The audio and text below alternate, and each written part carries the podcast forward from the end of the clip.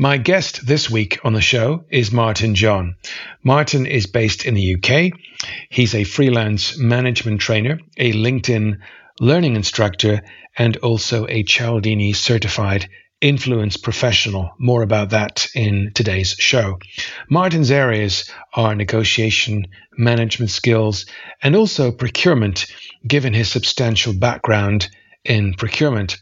And this week's episode is really fascinating for a variety of reasons because we're going to focus on particular things such as the kinds of clients that Martin serves, why he decided to become a trainer and work for himself, and the kinds of products and services he offers clients who need people just like him. This is the Training Business Podcast. Hey, and welcome to the trainingbusiness.com podcast. Every week, we bring you exciting news and interviews with training business experts and training business entrepreneurs from around the world.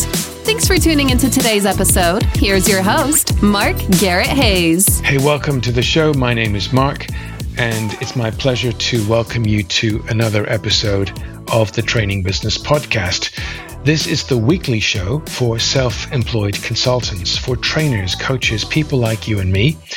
And the focus is on the business of you making money from your knowledge, your experience, perhaps your programs, workshops, courses, keynotes, etc. Things you've developed based upon your experience, expertise, and knowledge.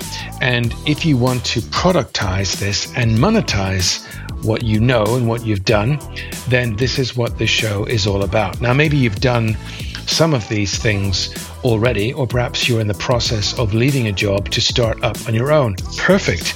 That's what this show is all about. I'm a self employed trainer, I'm a coaching business owner, and a published author, and I've made plenty of mistakes. So it's always really great to have someone on the show who's honest about theirs. And that's why I think this week's episode is a cracker.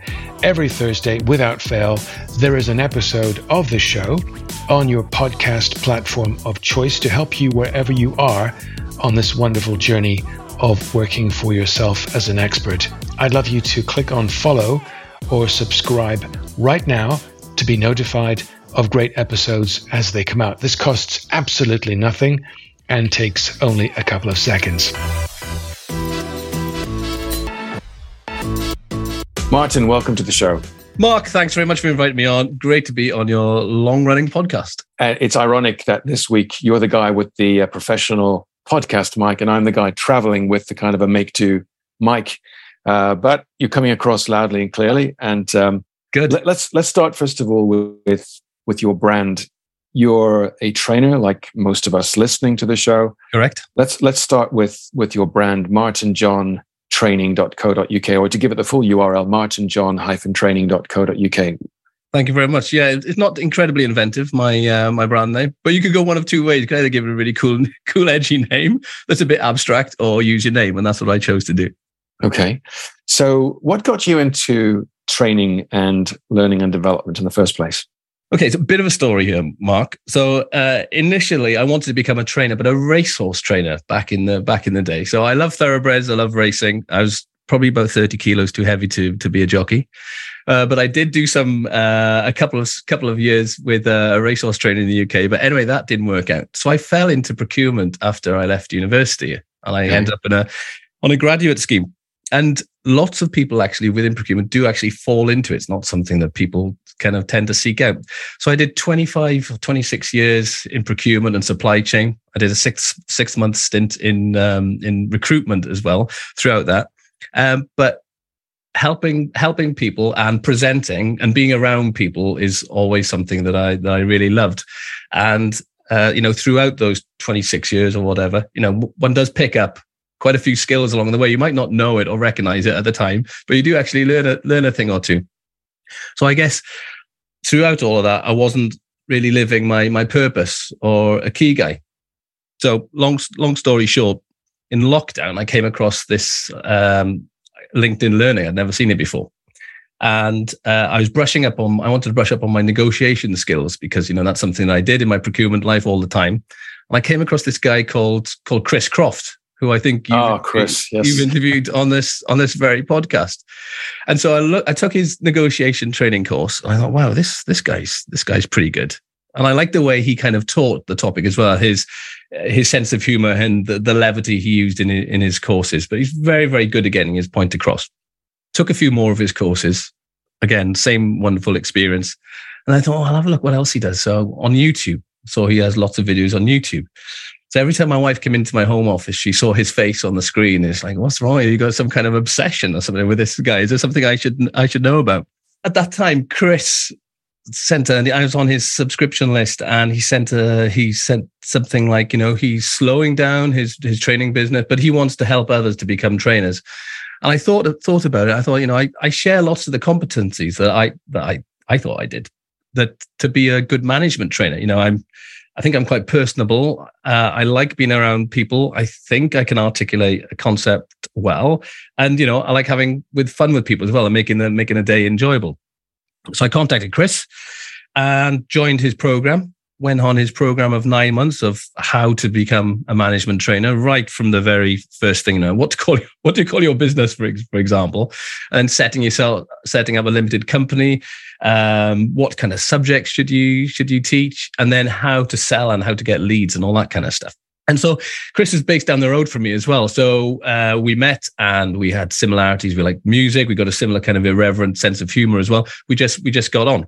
And then that's how I I thought this is a really good plan B for when the time comes comes along. And then it came along several months later in March 22. I was offered redundancy from a company I'd been working with for 13 years. I had a wonderful time there, but the time was right for me to try something else. So that's when I took the plunge. And uh, there must have been people who thought, "Why are you going into to training?" Had you any questions or resistance from your friends or family as to the logic of um, changing from that office role into now working for yourself as someone who sells their knowledge and experience.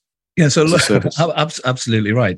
So lots mm. of people kind of um, uh, said that, oh, I was very brave to do something like that, which you know to you and me means stupid. You know, why would you throw away such a such a you know a high paying corporate job to do something totally new and totally something outside is something you've done ever before? But um, I believe that I had the, the the right skills to do it it was just then a question of how to find the customers to to demonstrate that I've got those skills, and that's where you know we are what 15 months in, and that's where we are. That's where we are today. But yeah, lots of people were questioning I me, not directly to my face. A lot of people call it brave or decisive, things like that. But what they really meant was, you've probably lost your mind.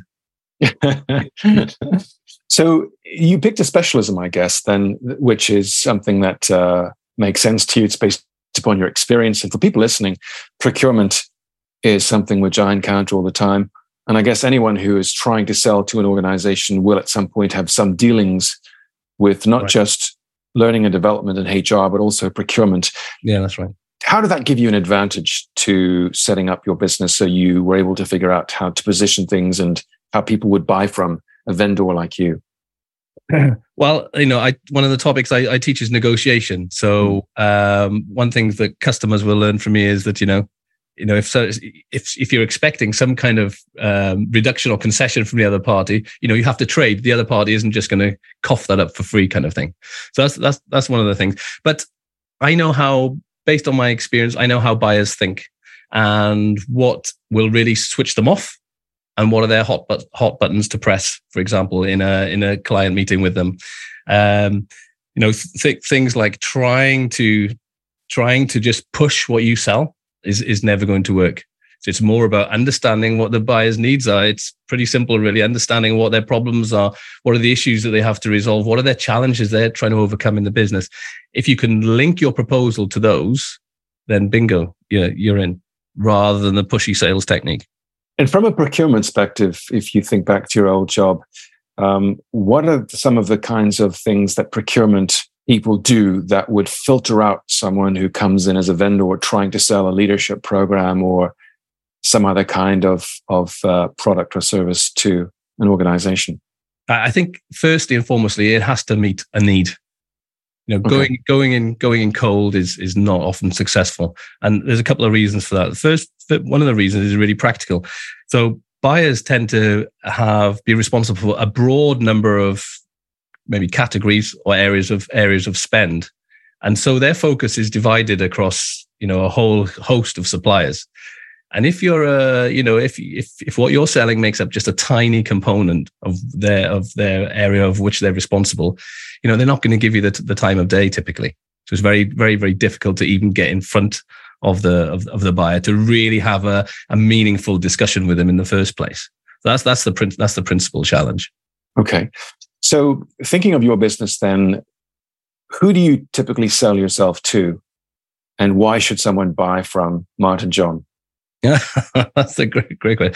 So there are two streams to my, to my offering. So we talked about the the procurement uh, stream, procurement training, and so on, um, and that typically lends itself to to manufacturing companies because it's the manufacturing companies that spend you know two thirds of their revenue on with with suppliers, third party suppliers on buying in raw materials, ingredients, um, uh, and components, packaging, all that kind of stuff. So it's main, main, mainly manu- manufacturing. And the reason that manufacturers should should buy from me is because in many cases, especially medium sized companies, they have very very little procurement capability. They might have someone who's called a buyer. But effectively, what those people are doing is just placing orders on suppliers. Mm. So there's a whole host of value that the company and those buyers may not even know that's possible. And so, because I've been fortunate enough to have this background in companies like Toyota and, and British American Tobacco, uh, in packaging company Rexam, you know, I've been exposed and I've learned all those great skills that good procurement, uh, good procurement teams uh, do. You know, and these big companies are lucky because they have a huge number of resources. But there are some very basic things that a small company can do uh, even to dramatically improve the performance of suppliers and also the financial um, performance of the business.